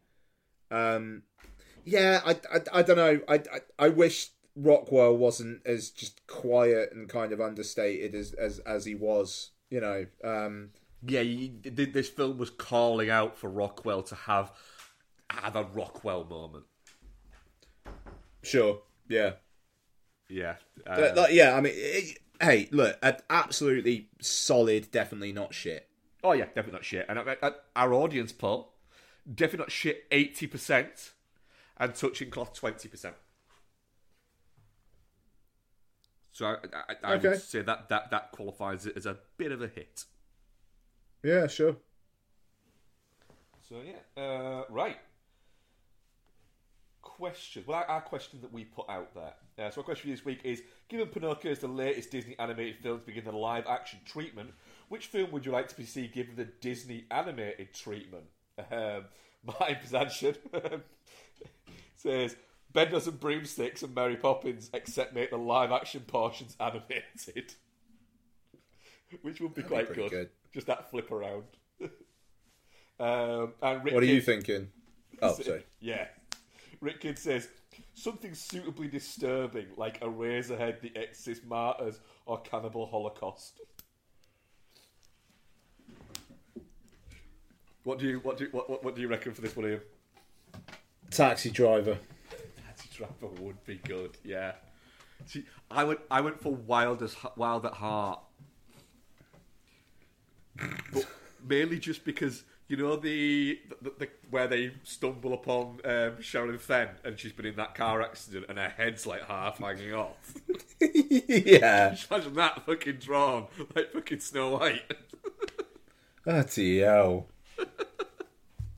God, that'd be uh, intense. Disney fucking classics, mate. Yeah. Those those fucking VHSs with the fucking yellow all round it and just fucking Sherilyn's fucking drawn head just fucking hanging off. what a picture. Um, And then questions that we had. Uh, we just got ones from uh, Rick Kidd on this one, I think. So thank you very much for that, Rick. Uh, oh, uh, sorry. Uh, we had another one from uh, Lizzie Go Lucky. Also, Honey, I Shrunk the Kids Yeah. series would be a good Disney animated fodder. That's a good one, actually. Uh, Yeah. So it says Princess Bride would make a good one. Yep, I think Lizzie uh, Lizzie had two.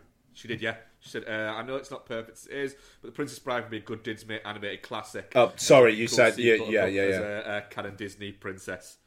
That would actually work. Actually, that yeah, Hmm. Yeah, it would. That's a good shout. Yes, very good shouts. Thank you very much for those. Always enjoy the responses there. Uh, gonna get to Rick's questions in a second once I can find my phone again. Here it is. But he did send us two. Uh, who is your favourite movie monarch? Uh, first one. King Ralph. I, I, fuck it, I was gonna say King Ralph. There you go. We're agreed. yeah, it's King Ralph, isn't it? It has to be King Ralph. Yep. Um, and then number two, any recommendations for films to watch slash do as an alternative ways to spend this Monday? Uh, if anyone, well, uh, if anyone wants to give uh, me, my uh, in-laws, and my family a ride to Heathrow Airport for a competitive rate, you could do that. um, no, I mean it's it's interesting, isn't it? Because just everything's fucking closing. You can go to the cinema, but all you can watch there is the fucking funeral. Um, even though I noticed the watershed in Bristol, they're just gonna open as normal from five o'clock, and it's like, yeah, fine you know the it the, the the the country has to start functioning properly again at some fucking point. Um, so yeah, why not let people watch films on Monday? Um, Me, me, me I almost thought the cinemas were going to close last weekend actually, and I'm I'm glad they didn't. But given the football fucking stopped, I thought everything was going to fucking stop last weekend. Well, well, well, me and Bex are actually planning on on Monday. Um, literally just because there's, there's nowhere to go or anything like that, and we're, we're not, you know, we're not going to watch the funeral. Um, I, I, I don't. I, I, I'll put it out there. I don't understand why people, why anyone would watch it. It doesn't. I don't get it. It just doesn't compute with me. Um, even the well, it's part of history. So you're watching it so you can tell people you watched it. Makes no sense to me. Um, so we are actually just gonna just gonna hunker down in the house and just watch a few movies. Um, we when we do this, we usually end up coming up with some kind of theme for how we're gonna watch them. So I don't quite know where we've landed on this, but we'll we'll, we'll think of something. Um, but I w- the first ones for no reason that came to my head were the National Treasure movies. Just something like that. Something that, that screams like freebie days. Just like Sunday afternoon plus movies. Yeah, that's a good shout. I mean, I'd like, I'd almost want to do like, what like Con Air, The Rock, Face Off, Armageddon, Yeah, something like Enemy that. of the yeah. State. Um, actually, I'm seeing The Rock. It it's playing the Parkway Cinema in November. Oh hell yeah, really? Oh, that'd yeah, you've fun. got um, the the they're doing like a, this series of like it's movies that have been chosen by the staff, and so there's there is um, Lost Boys is playing next month. Um, nice. and then yeah, you've got The Rock the month after, and uh, The Holiday is the Christmas one. The holiday, nice. Okay. Yeah, so I, I, I might go to all three of them. but yeah, something like that, or like I don't know.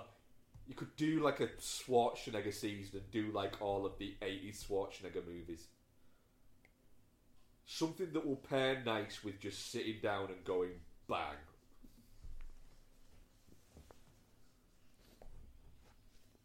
It's good. Uh, so what are we covering next week, Ian?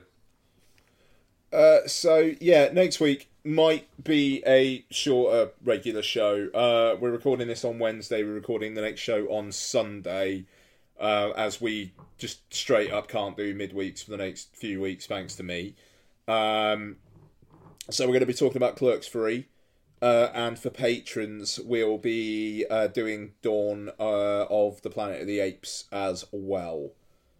Um, so, just in terms of show admin, uh, after this show, there'll probably be another show uh, a couple days after that.